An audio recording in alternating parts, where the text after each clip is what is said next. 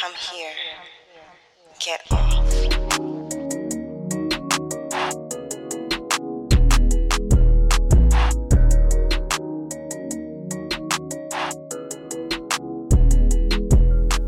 Hey y'all. So, we figure it's a good time to revisit. Are you ready? Know your tropes with Kenrya and Erica. I can't, can't remember. The, I cannot fucking remember the, the melodies. There was that part.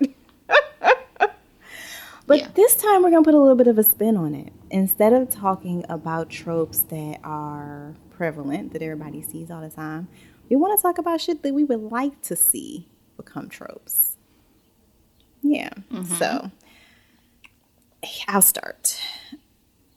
One trope that I would really love to see, and it's interesting because we we kind of talk about this and we talk about the kind of books that we like, how we like gentle books, where like people don't do dumb shit, they just have conversations Yeah. around adults.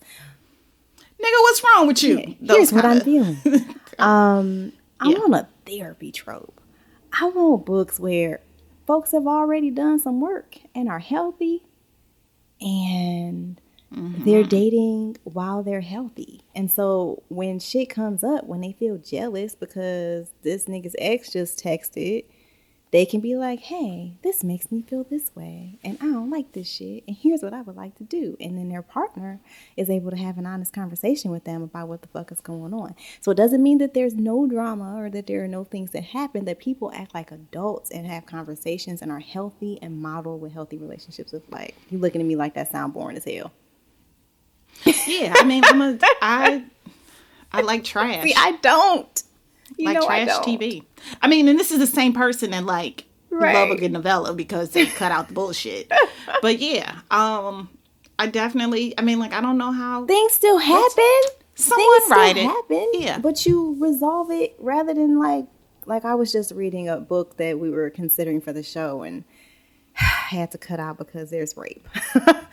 uh yeah. Trigger warning. Sorry about Yeah. that. Um, but at some point, like this chick is with her new with her new boo, and his ex comes into the place where he works, and she he's like, "This is my new boo. We not fucking no more."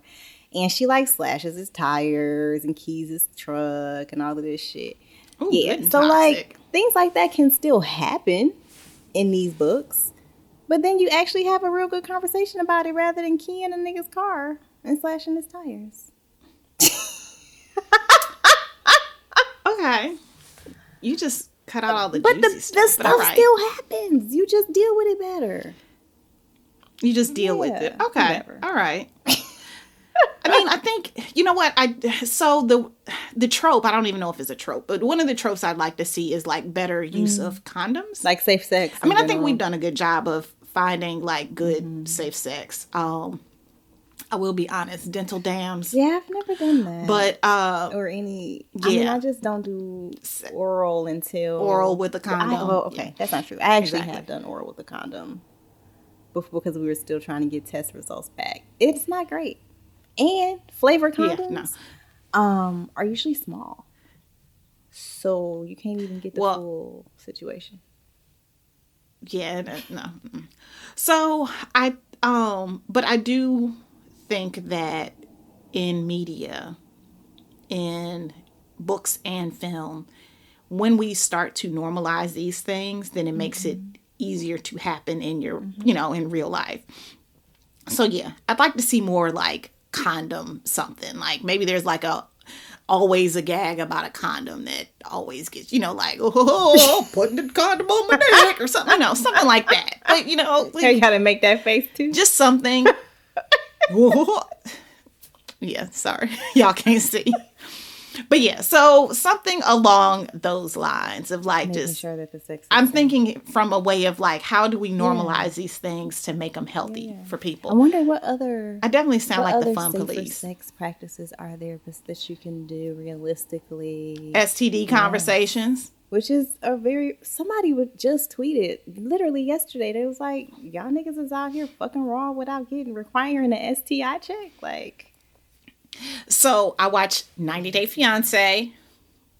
before the 90 days, and Ed Okay, so I and Rose saw that episode because you know my partner also likes trash. Ooh, well, he doesn't love that show, like but he that chases show. it enough that he was able to fill me in, and we watched that episode last week. yeah. I mean, mind you, this man looks like the Mucinex He booger, Oh, but that's not we're gonna. I I do not like making fun of people's uh talking about people's looks He's only because you can't help it. And he but he's he would if he was in a lineup you would say he resembled a You're not Mucinex booger and um he was like hey girl take an STD test. Okay I get it. But then she's like well you do it too. He was like well I don't want to take one in your nasty country. Oh, no. I mean, he didn't say that, but it was along those lines of like, well, I don't want to take one here. I'll take one when I go back to the States. Uh, I think the fuck not. You comfortable with me getting poked over here? You gonna get poked over here? Or ain't Mm-hmm. nobody poking nothing. So, yeah. But all that to was say. I saw like she left him like sitting was. at the cafe for like three hours before she showed up. I was like, Uh-huh. okay. yes, girl, yes, girl. I'm all for I'm all for these uh queens. You gotta see oh, you gotta see last week's episode. It was hilarious. Is that But the one with the mouse? I The digress. rat? She was like a mouse. Rat. I was like, bitch, that looks like a full grown rat. And the rat was She was just laying like- there. I was like, ain't no healthy rat moving, uh, laying there like that. That rat was like, just give me just a little bit of water, please. Oh, whole thing. but anyway, Americans behaving Yeah, like no, that's Americans. real. And that, I mean, is that some? I think we've talked about this about how like I keep my shit on my phone and require it. yeah, I keep mine on my phone and and um and it's always it feels better for me. It's easier to have this conversation when you're with some have that STD conversation when you're with someone that's like, "Oh yeah, I keep my shit on Mm-hmm. my phone too." You know, and so I feel like if there's more healthier practices about that, then it's not as awkward or Yeah. Mm-hmm. difficult to be like, "Oh, well, let me run to my doctor," or you know, that kind of thing. You got any other tropes you want to see? I do, although I'm not sure how much of it is a trope or just me being me being nasty. But like, you know how there's some porn that has like stories, and then there's some porn where it just opens on somebody's ass cheeks, bust open. Like, Busting it open. I, as someone who reads erotica constantly, because I'm always looking for something for the show, would love it if I didn't have to always search for the sex scene. If there was a trope where that shit just open on sex. Yeah. and gives Well, us I- see so a here's the thing. every chapter. Just nasty. I think the I think the difficulty is we are we find ourselves we thought we we started this show thinking we just find like a bunch Mm. of brown sugars. And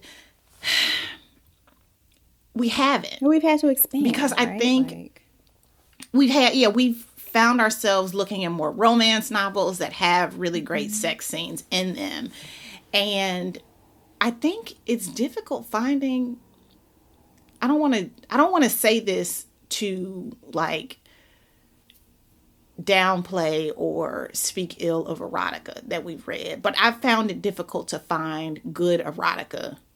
I mean, there are books with somebody busting it open on every mm-hmm. page, but the story is really weak. like I want something that has a good mix of that, right? That has like more sex per page or per per Yeah. ten pages. Yes, like give a scene, give a High a sex. Hey, and um, Yeah. I mean, yeah, shit. There's movies like that. They have NC seventeen ratings. I'm I'm fine with that. Yeah, I'm fine with an NC 17 book. Yeah, so we want more like, I don't need a real story. I want somebody fucking real good. I'd be okay with that. That's not problematic. Because sometimes Yeah. that's what those are. Sometimes Yeah. it is. and Yeah. obviously that features All black bodies being black as fuck. So we we will continue to look for them. If y'all have any suggestions, suggestions, please let a bitch know. All right, this has Well, been that's the know your tropes. Carry on. and want more from yes, them. and want more from them. Do the thing again. Dun, dun. Thanks. Bye.